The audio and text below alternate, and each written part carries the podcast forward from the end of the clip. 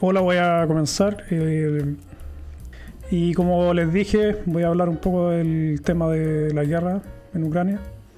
No voy a hacer ningún análisis político ni nada por el estilo, simplemente voy a hablar de cómo nos afecta a las personas que vivimos en Suecia este tema y por lo menos cómo lo veo yo. Lo principal, o cómo puedo comenzar este video es diciendo que aquí en Suecia, a pesar de todo lo que se diga afuera, no, hay, no se ha tomado mucha importancia al tema de la guerra. No es que no sea importante, pero no es que la gente esté muy preocupada tampoco. Lo vi hoy, fui al centro y hubo una protesta a favor de Ucrania para que terminara la guerra. Y había harta gente. Aquí en Gotemburgo por lo menos se juntó, bueno, harta gente relativo, son 200 personas, algo así, ¿no? Tampoco era una gran manifestación. Pero bueno, para, para el estándar de Suecia no, era harto. La gente aquí, eh, cuando se hacen protestas, no se junta mucha gente. Y ahora 200, 300 personas, no creo que al final se juntaron eso. Por lo menos vi una caravana y habían cuantas personas. Y aparte de eso, no, en, el periódico también obviamente sale información continua de lo que está pasando en Ucrania y de lo que se dice de Suecia afuera también, pero como les digo, no, no le han dado mucha importancia. Pero antes voy a mostrarles un, un folleto que es importante para la gente que vive aquí en Suecia y es información que te entregan para prepararte en caso de guerra o de emergencia aquí en Suecia. Eh, son suecos y están organizados en caso de, este tipo de emergencia, a pesar de que Suecia nunca, o por lo menos los últimos 200 años, no ha participado en ninguna guerra, sí están preparados, medianamente, supongo. O sea, uno nunca está preparado al 100% para una guerra, pero por lo menos tienen protocolos que la población debe seguir en caso de guerra. Entonces el folleto, les voy a dejar el link al folleto para que lo lean por completo, está en español. Y es interesante, este, este folleto ya lo enviaron años atrás, también cuando hubo un poco de fricción con Rusia. El tema de Suecia y Rusia viene de hace muchos años atrás, de hecho creo que lo mencioné en algún capítulo. Y siempre ha, habido una relación un poco tirante entre Rusia y Suecia. Esto es histórico. En algún momento, durante el tiempo que Suecia fue un imperio, eh, estuvo en guerra varias veces con Rusia, perdió también con Rusia una guerra y en donde terminó cediendo Finlandia con los rusos. Entonces esto viene desde hace muchos muchos siglos atrás. Me acuerdo haber leído que me habían contado de que eh, antiguamente a los rusos les contaban que, iba a venir el coco y el coco para ellos eran los, los, suecos. Los, suecos no, tenían muy, muy, muy buena fama en el tiempo del imperio sueco. Entonces, se, se, dedicaban a sembrar el terror, a bueno, lo que hacían los, los vikingos en aquellas épocas que no era necesariamente la época vikinga, pero siguieron con los mismos métodos de atacar ciudades, destruirlas por completo y ir quedándose con las tierras y todo eso. Entonces la relación entre Suecia y Rusia viene desde hace muchos siglos eh, y de vez en cuando Rusia hace algo para, para estirar un poco la cuerda. la vez anterior habían enviado algunos submarinos cerca de Estocolmo otras veces han enviado fragatas, entonces siempre están haciendo algo para, para decirle a los suecos que están ahí ellos presentes. Cada más que eh, Suecia está en un lugar estratégico en el Báltico y obviamente eso también le afecta en parte a Rusia porque tiene, como les digo, la entrada y la salida, lo que es el, el, el, el, mar, el mar Báltico y todo lo que son los países que están al otro, al otro lado de la orilla. Entonces, eh, claro, en, ese sentido Suecia es una parte importante a lo mejor como contrapeso al poder que, tenía antiguamente Rusia en lo que es el Báltico. Y bueno, ahora ya, ya no es tan importante el rol que cumple porque como esto pasó ser la Unión Europea, todos los países que están en el Báltico ahora son parte de la Unión. Y eso obviamente les da mucha más eh, seguridad. Entonces les voy a mostrar un poco el tema del, folleto este que no, nos, llega, nos llegó hace unos cuantos años, en donde te informa cómo debes actuar en caso de emergencia. Aquí está el folleto, información importante a los habitantes de Suecia, como les digo está en español, se les voy a dejar el link para que lo lean. En caso de emergencia o de guerra. Este folleto nos llegó hace muchos años atrás en sueco, pero como lo pueden ver está en diferentes idiomas. Y entrega información de, de qué es lo que hay que hacer o cómo prepararse en caso de emergencia o de guerra. Y tenemos, está dividido en tres, eh, preparación ante una emergencia, y aquí principalmente se habla de emergencia, puede ser de cualquier tipo. Y defensa total, que es en caso de guerra, y el sistema de aviso. Esos son los tres puntos principales de este folleto. Aquí, por ejemplo, sale la información. Dice, este folleto es enviado a todos los hogares de Suecia por decisión gubernamental. La Agencia de Contingencia Civil de Suecia es responsable del contenido. El objetivo de este folleto es que estemos mejor preparados para enfrentar desde accidentes graves, temporales extremos y ataques informáticos hasta conflictos militares. Y bueno, etcétera, etcétera, dice. Entonces vamos a pasar directamente a lo que es la defensa total y ver qué cosas hay que hacer en caso de guerra es lo más relevante en este momento. Aquí, bueno, hay información, ya lo obviamente ya lo había leído y tiene información sobre, por ejemplo, ataques cibernéticos, sabotaje, atentados. Y principalmente dice que las personas, eh, ¿cómo se llama?, son parte de la defensa.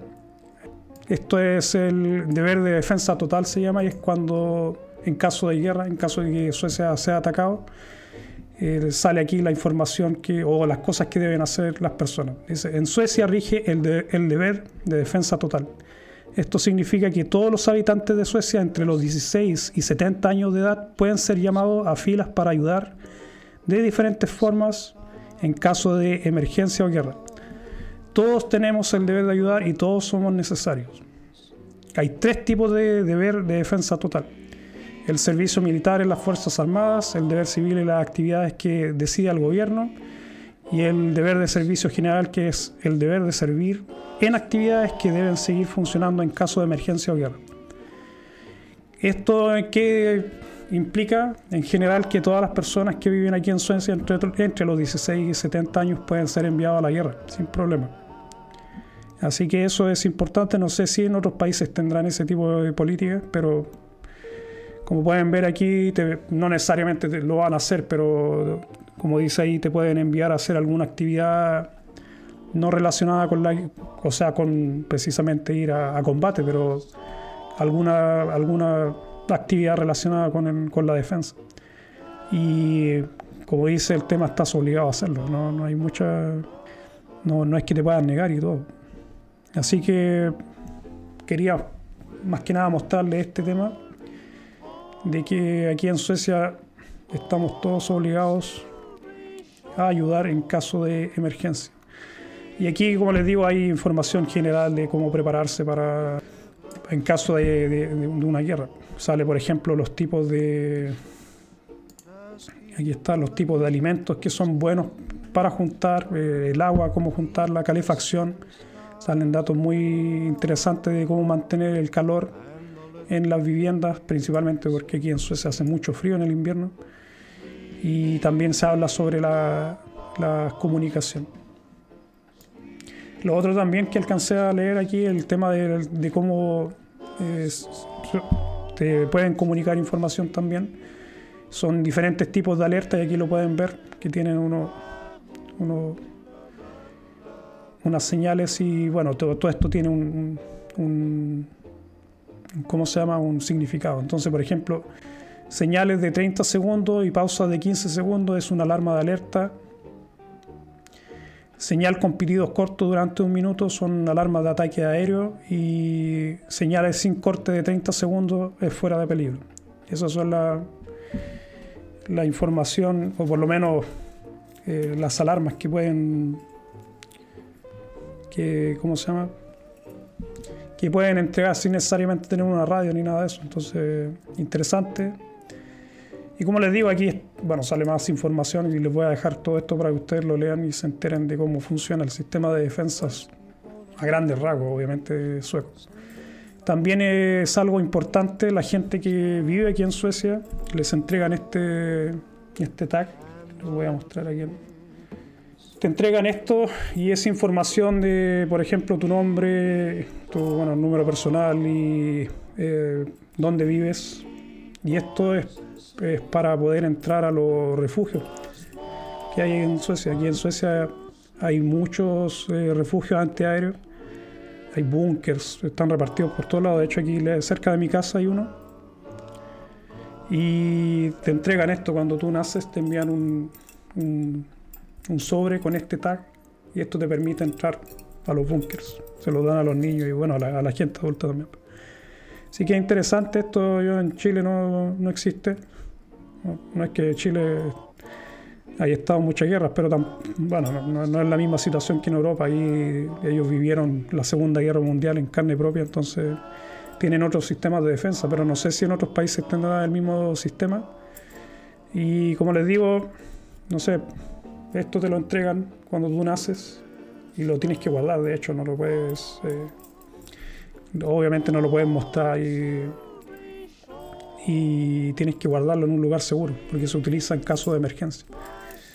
Así que esas son las cosas en general, a grandes rasgos, que hace Suecia para organizar el tema. Como les digo, este folleto es bien importante, tiene mucha información de las cosas que uno puede hacer, consejos, y luego tienen esto que es el acceso a los, a los búnkers que hay en el país, que te entregan cuando, eres, cuando has nacido en este país. Yo no tengo, a pesar de que yo soy sueco, esto se lo entregan a los niños cuando no sé si lo podré pedirlo, pero no, no, he tenido la necesidad de hacerlo, así que no, he mirado si los extranjeros o los nacionalizados pueden tener este, este tag. Así que eso quería mostrarles un poco para que entiendan cómo funciona el, el sistema aquí en Suecia. Y con respecto a la situación aquí, como les digo, la gente está muy tranquila, no, la información en los periódicos no dice mucho, o sea, obviamente están informando sobre la guerra, sobre qué es lo que está pasando en Ucrania, eh, las ciudades, los lugares que, están siendo atacados y todo eso. También se habló de la ayuda que está enviando Suecia. Eh, Suecia envió dinero principalmente y, eh, ¿cómo se llama? Algún tipo de armamento defensivo, pero esto en conjunto con la Unión Europea.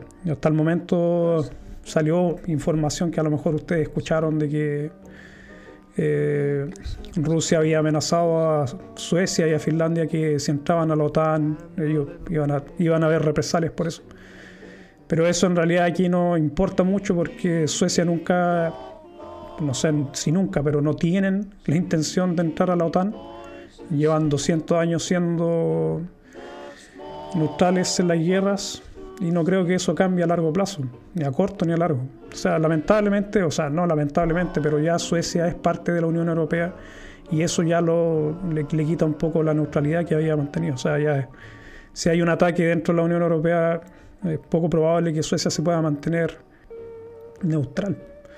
Así que yo lo veo medio difícil eso, pero de todas formas sea también esta información de entrar a la OTAN eh, sale de vez en cuando, se, se, discute en Suecia, pero no hay intención de hacerlo. O sea, no, no ha una intención política, podríamos decirlo, de entrar a la OTAN y aunque diga lo que diga Rusia, por mucho que amenace a Suecia, Suecia no tiene en sus planes entrar a la OTAN. O sea, son, como les digo yo, es propaganda, eso más que. No es que eh, Rusia diciendo eso, Suecia no va a ganar mucho, en realidad, como les digo, porque no, no está en los planes de Suecia entrar a la OTAN. Y como les digo, para mí eso todo eso es propaganda, es parte del, juego de la guerra. Así que por lo menos esa es la información que les puedo dar yo, que Suecia no va a entrar a la OTAN y por mucho que, que Rusia amenace a Suecia, no lo van a hacer.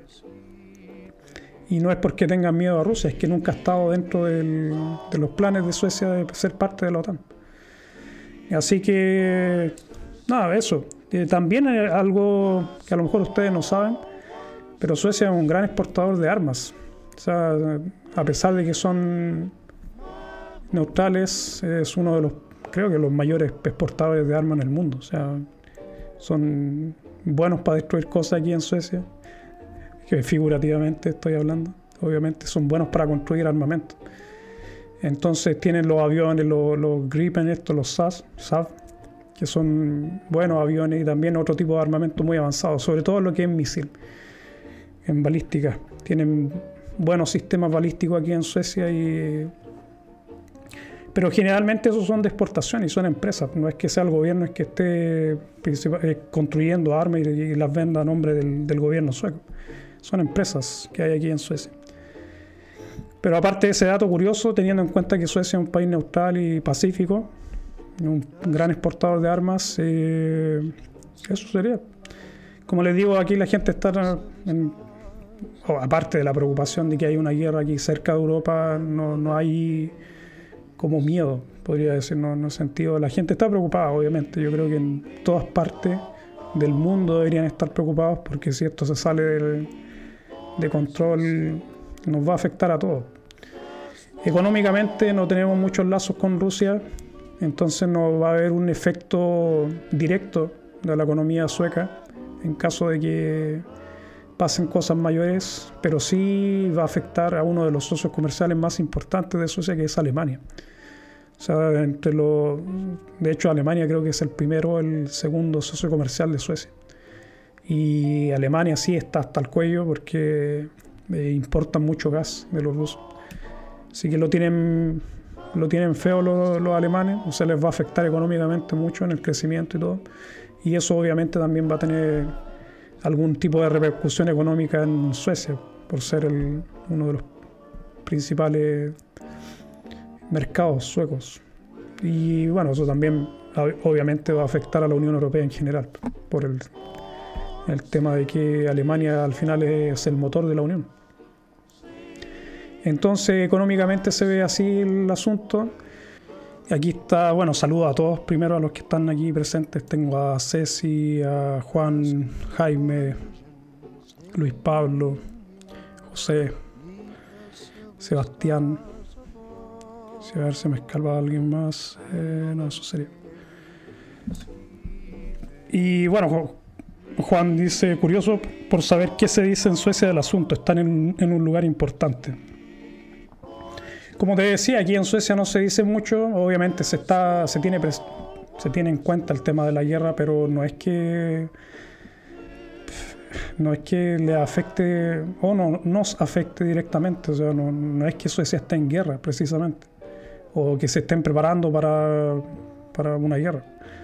Entonces, no, más que nada, yo creo que se ve más peor desde afuera, cuando, por ejemplo, hay un país tan grande como Rusia que amenaza a un país más pequeño como Suecia de que si entran a esta organización pueden sufrir, sufrir represalias y ese tipo de cosas. La gente puede sonar como amenazante, pero como les digo, es una amenaza muy vacía porque nunca Suecia, vuelvo a repetir, no es que nunca, pero no tienen planeado entrar a la OTAN a corto plazo, a lo mejor a largo tampoco, no sé. Pero ya esto es, una, esto es algo típico de, la, de Suecia todo el tiempo. O sea, desde que yo estoy aquí en Suecia he escuchado el tema de la OTAN, de por qué sería bueno y por qué no sería bueno entrar a la OTAN. Entonces, lo que ha hecho Suecia a cambio de, de no entrar a la OTAN es prepararse. Y alcancé a leer por ahí que me preguntaba, creo que era Luis Pablo, hablaba sobre el ejército, no sé qué ¿Qué Estado tiene el ejército sueco? Son todos suecos, tienen mercenarios, tienen armamento actualizado.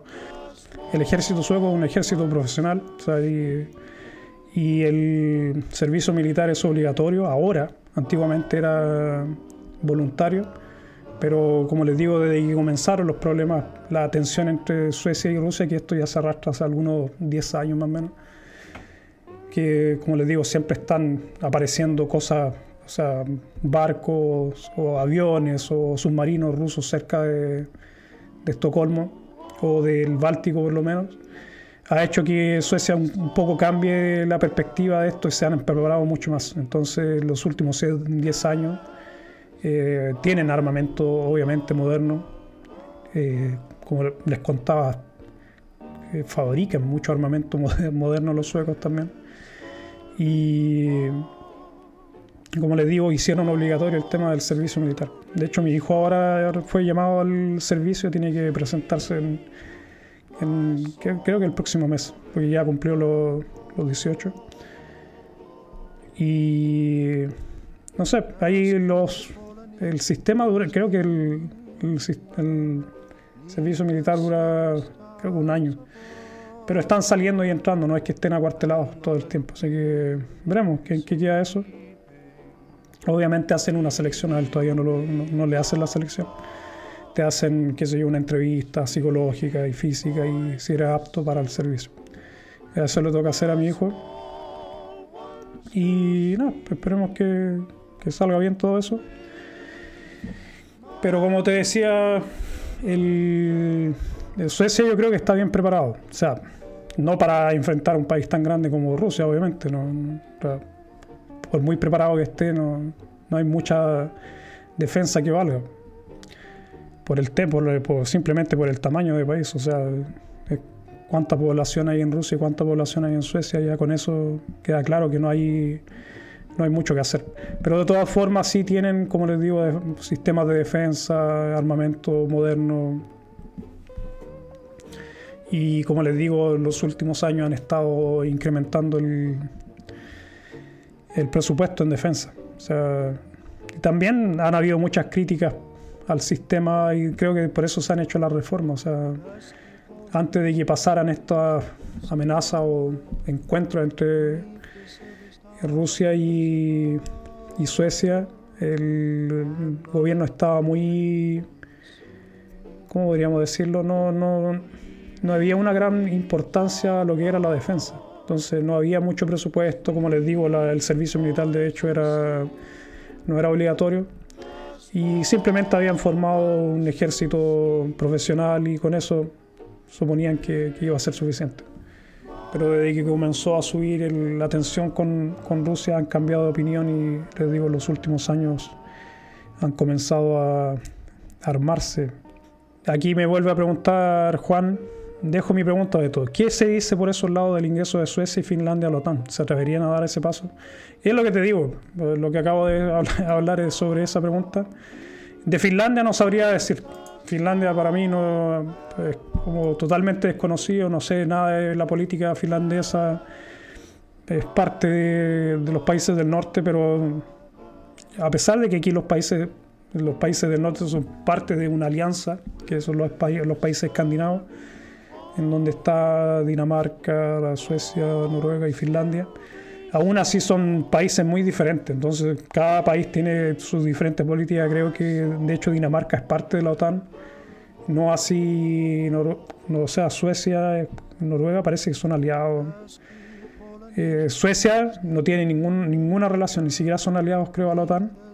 Y, pero sí han han hecho algunos ejercicios en conjunto.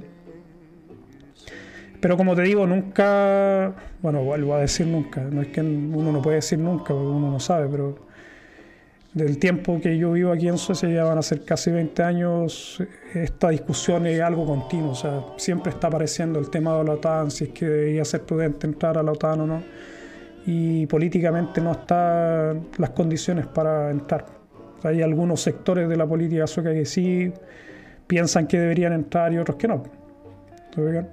Entonces, pero es, mínima la cantidad de personas, de, o sea, políticos que quieren entrar. Y yo creo que no hay tampoco mucho apoyo de la población. La población no tiene mucho interés en, que, Suecia sea parte de la OTAN. Entonces yo, lo, por lo menos por, el por, por, parte de Suecia, veo muy difícil que en algún momento entren a la OTAN. Por eso les digo que para mí, para mí las amenazas de Rusia hacia Suecia no tienen mucho, mucho sentido. Lo único que lograrían en todo caso, si es que en caso de que se molestara mucho a los suecos, es que termine entrando a la OTAN y Suecia no va a poder hacer mucho. O sea, Rusia.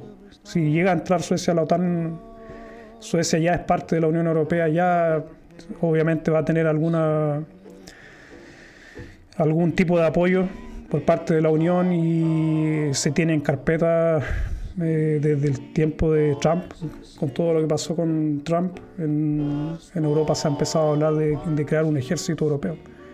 Y ahí ya, por mucho que sean neutrales, Suecia es parte de la Unión, entonces van a perder ese, la neutralidad, si es que llegan a formar, este, que de hecho el ejército ya está en progreso, o sea, ya se han formado, ya, como les digo, ya están en proceso de formación el ejército europeo. Entonces ya va a haber el, tema de, aparte de la OTAN, va a estar el propio ejército europeo. Entonces, a lo mejor si, si hay una presencia mayor, o sea, si, se logra crear un ejército europeo como tal, eh, Suecia va a decidir entrar a la OTAN tarde o temprano. Pero ahora lo veo, lo veo difícil. Aquí Luis, Pablo me dice qué sistema raro tienen. En Argentina no, no te pueden obligar salvo a los militares. No, aquí como les dije, todas las personas de los 16 a los 70 están obligados a ser parte de la defensa. Y esto se hace principalmente por la cantidad de personas que viven aquí, no 9 millones contra Rusia, porque al final, digan lo que digan, esto está hecho para en caso de invasión rusa. Esto haría que, que todas las personas estén obligadas de cierta forma a defender el país.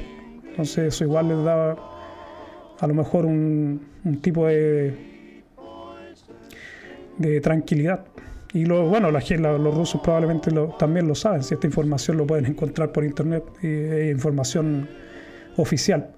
Entonces saben que si en caso de cualquier cosa no van a enfrentar un ejército de de 20.000 personas, sino que son 9 millones, que, qué sé yo, 9, 8 millones de personas que, que podrían ser llamados a pelear. Eh, José Antonio me dice, Beto, que tenías pensado hablar de lo que ofrece Suecia, pero el tema de hoy es relevante.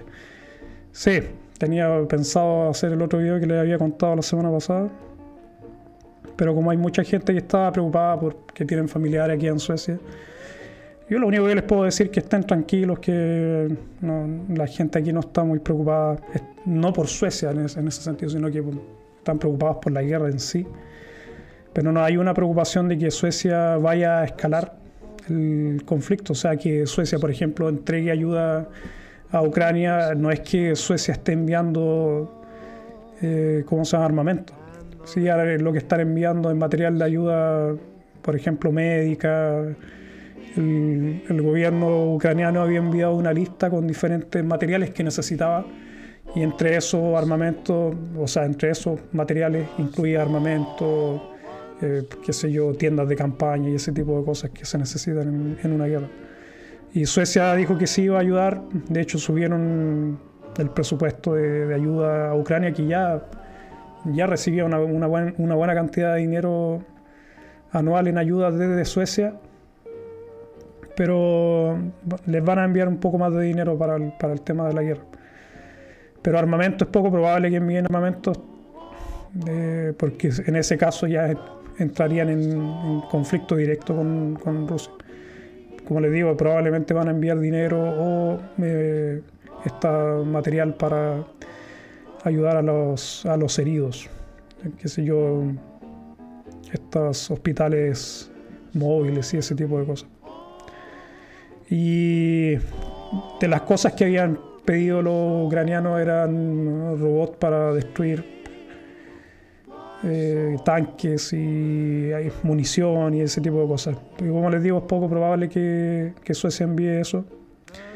de todas formas, la, la primera ministra que tenemos en la actualidad en un discurso dijo que ella estaba dispuesta a ayudar a los países que sufrieran algún tipo de ataque como el de ahora. Entonces, eso nos tiene igual un poco, no sé, en vilo, porque ella se está desviando un poco de, la, de las políticas suecas de los últimos, qué sé yo, 200 años. en donde siempre se había mantenido esto, el tema de la neutralidad. Y ahora se está actuando activamente. Y esto también, como les digo, puede ser una respuesta directa a, a las amenazas que está haciendo Rusia contra Suecia. O sea, los rusos, los suecos están dando a entender que, también se pueden levantar y no se van a dejar amedrentar. Por lo menos esa es la idea que, que, da. Y también se le está criticando, como les digo, a la presidenta por eh, un poco desviarse de las políticas de neutralidad de los últimos años. Pero como les digo, es poco probable que envíe armamento de algún tipo, aunque sea defensivo. Probablemente van a enviar ayuda económica y material para ayudar a los heridos o enfermos. Me pregunta Luis Pablo si los civiles pueden usar armas para defenderse si hay un ataque extranjero. No, no si no hay una preparación de por medio no pueden utilizar armas. No, sé cómo funcionaría el, el sistema. Pero como principalmente la gente que no sea militar eh, va, va, a tener que realizar otro tipo de trabajo, que pueden ser en hospitales o de hecho en el, en el, en el folleto sale más detallado cuáles son las funciones que cumplen cada grupo.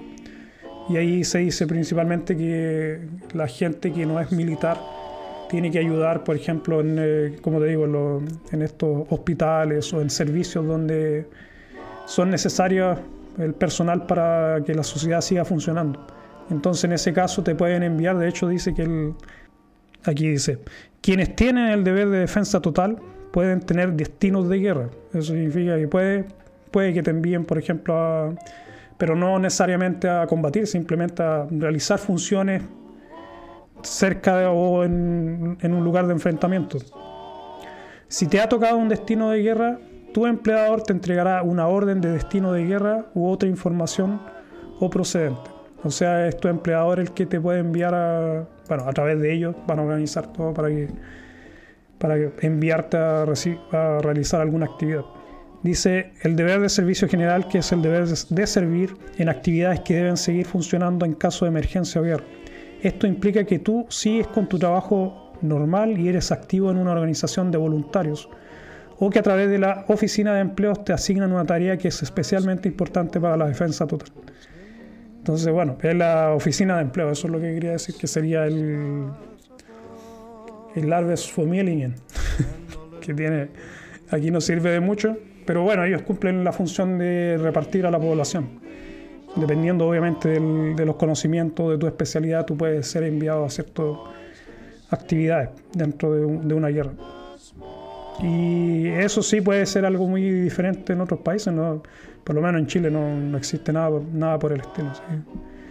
Y aquí este, como les digo, este folleto lo recibimos hace muchos años atrás y también en ese tiempo creo que habían encontrado o detectado tres submarinos en, Estocolmo y ahí empezó un poco la fricción. Sí, José Antonio dice, entré a Twitter, me, estresa esta noticia. Aún mi viaje está en pies para mayo.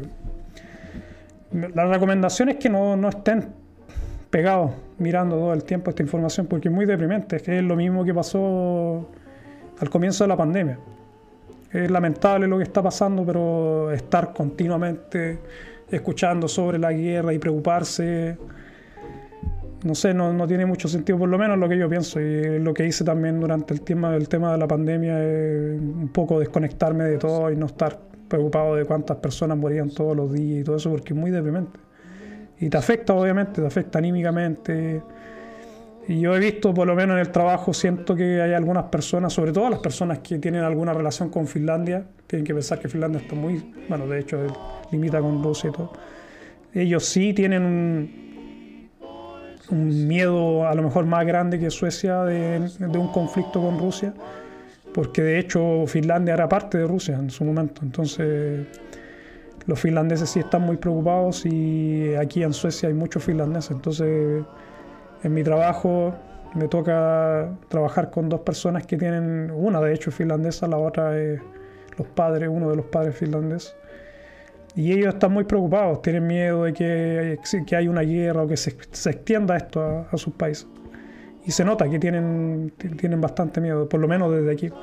Los suecos no, no, como que no les resbala un poco el tema. Dicen que es lamentable, pero no hay mucho más que hacer. O sea, Y como te digo, no es muy bueno estar todo el tiempo escuchando las noticias, viendo los bombardeos y ese tipo de cosas, porque ya ser, llega a ser morboso estar todo el tiempo mirando cómo matan gente o destruyen un país. Entonces, por lo menos en mi caso, yo trato de evitar esto. Ahora tuve que leer y ver las noticias un poco para, para ver, para tener un, poco más de información por el, el, live, pero en realidad es muy poco lo que estoy leyendo. Eh, como les digo, vengo siguiendo esto mucho antes de que se declarara la guerra y había estado leyendo las amenazas de Rusia y lo que dicen los analistas o las diferentes crónicas que se han escrito aquí.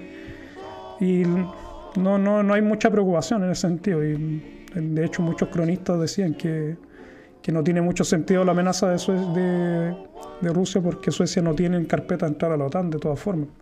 Entonces, como les digo, es propaganda más que nada. Aquí eh, José me dice, bueno Beto, parece que Suecia está tranquila en la situación, no más allá de estar pendiente, pero no se siente un clima bélico, no, para nada. Como te digo, los suecos no, Esto es como el tema de la pandemia, una noticia más, la gente se lo toma con calma, no es que estén preparándose para una guerra. Por lo menos abiertamente no, nadie me ha dicho que ya están juntando comida para, entrar en, una guerra. O sea, no, es poco, como te digo, poco probable que Suecia llegue a entrar en algún tipo de conflicto con, con Rusia. Pero uno nunca sabe, el problema de la guerra es eso, que son impredecibles.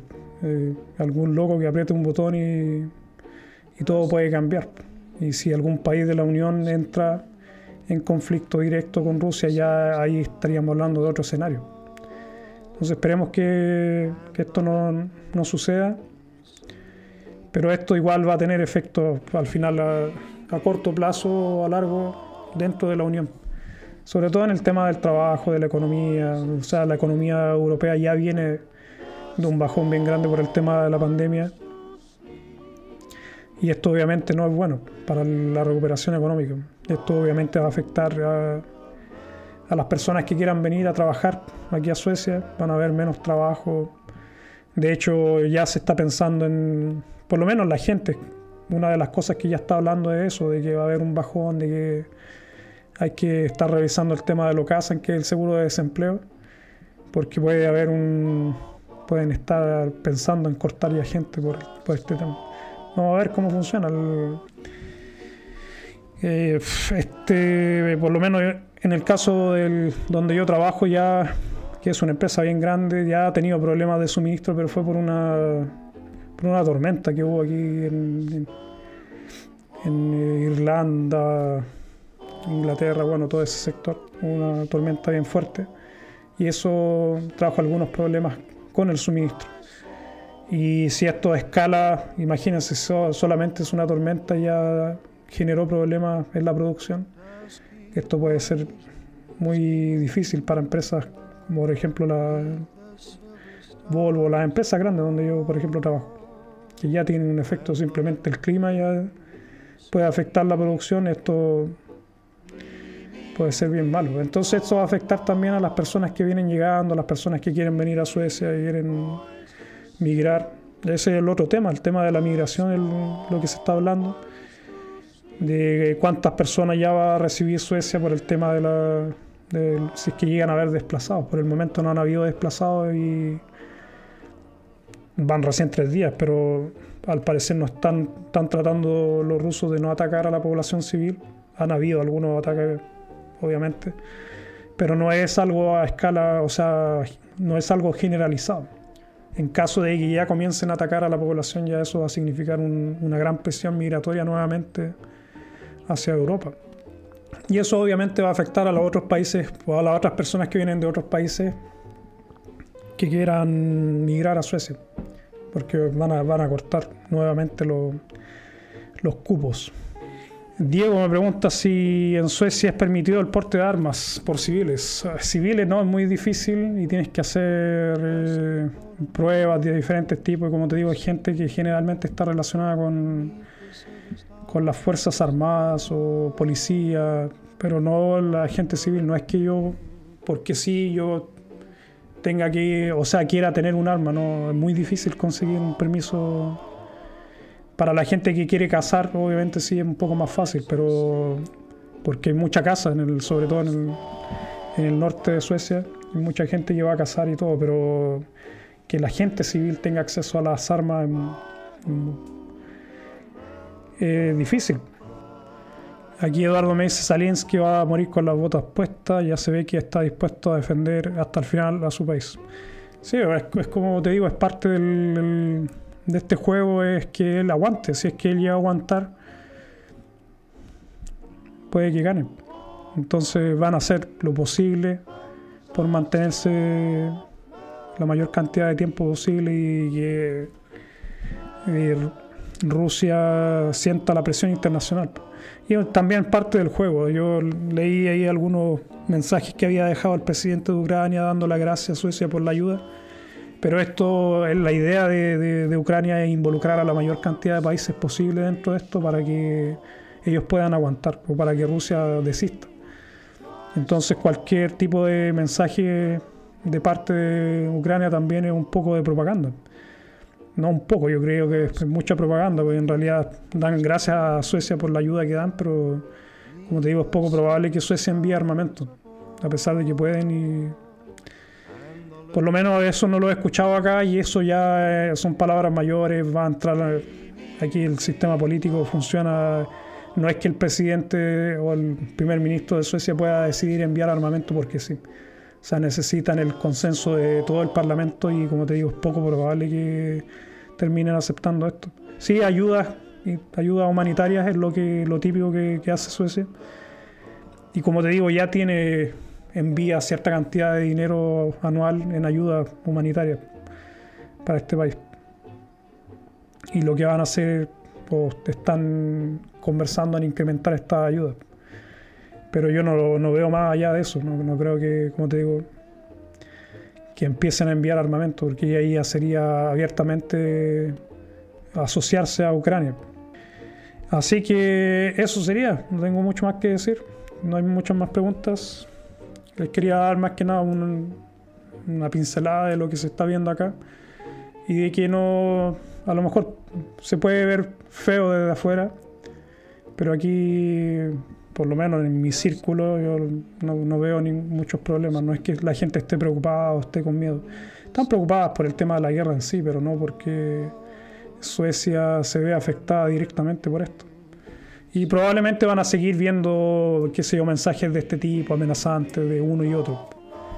Uno y otro grupo. No, no creo que paren con esto, con, porque esto es parte del juego. Es parte del, del juego de uno u otro bando. Entonces, por una parte va a estar Rusia dejando su mensaje, por otra parte va a estar el, Ucrania dejando otro mensaje y, luego va a estar el gobierno sueco que en muchos casos se van a estar haciendo los suecos, ¿cómo se dice? O sea, van a decir que sí, que no, que a lo mejor, o que nunca van a decir claramente qué es lo que piensan, pero he leído algunos, algunas crónicas en los periódicos suecos y algunos piensan que ya el gobierno sueco se ha involucrado más de la cuenta en, el tema al enviar ayuda de diferentes tipos y con lo que se está viendo en la prensa puede ser, no sé. Como les digo, yo no estoy leí ahora por el tema de este video más que nada la información, pero no, no quiero estar todo el tiempo viendo imágenes o escuchando lo que dice la gente, porque esto genera preocupación simplemente. Y algo que lamentable no es algo, no, no sé si lamentable, pero no es algo que nosotros podamos controlar. O sea, los ciudadanos no podemos controlar. Es importante estar informados, pero, pero también es importante distanciarse de estos problemas, porque también te van a afectar psicológicamente de una u otra forma. La gente se, está con miedo, hay gente que es más propensa a sentir angustia, o hay gente que es depresiva y que venimos saliendo de una pandemia y ahora se viene el tema de la guerra y después se va a venir, qué sé yo, los problemas económicos y así se van sumando esas cosas y la gente termina enfermándose por esto, por el, por el estrés. Te tienen constantemente estresado y esto de estar hiperconectado también tiene su lado negativo y esto de tener siempre muchas cosas en la cabeza. Entonces eso le digo por lo menos a mi mujer que, que se aleje un poco del tema. También he hablado con mis hijos que no estén viendo los TikTok o qué sé las redes sociales todo el tiempo. Porque ya eso es morbo, ya, ya eso es, como les digo, la, la comunicación actual ya es morbo. Estar todo el día viendo la guerra o cómo destruyen un país. Ya es suficiente con tener la información y, y eso sería. Así que nada, les dejo ahí eso para que piensen. Y cualquier consulta en el, Facebook no lo estoy usando. Déjenlo en el foro. Así me ayudan a crecer, me ayudan a hacer crecer ese foro. El foro sueco.com hay una parte de misceláneo y ahí pueden hablar si quieren de guerra y ahí podemos discutir algunos temas. También les puedo entregar el link o lo que necesiten. Eh, recuerden, este se va al podcast hecho en Suecia y estoy editando el video de la semana pasada, pero he tenido mucho que trabajar estos últimos días. O sea, los últimos días me trabajé el día. El día jueves trabajé toda la tarde de las 3 y después me quedé el turno de la noche. O sea, trabajé de las 3 de la tarde hasta las casi 7 del otro día. O sea, fueron muchas horas y ahora me toca trabajar el, este domingo. Así que mañana me toca trabajar desde las 6 hasta las 3 de la tarde. Así que he estado con mucho trabajo y no he podido editar, terminar de editar el video. Ya está casi listo, sí. Y ahí se los comparto. Pero ya les dejé también toda la semana el, el, el live de la semana pasada y también lo pueden escuchar en el podcast. Así que nada, gracias a todas las personas que estaban aquí, que dejaron sus preguntas y nos vemos para la próxima.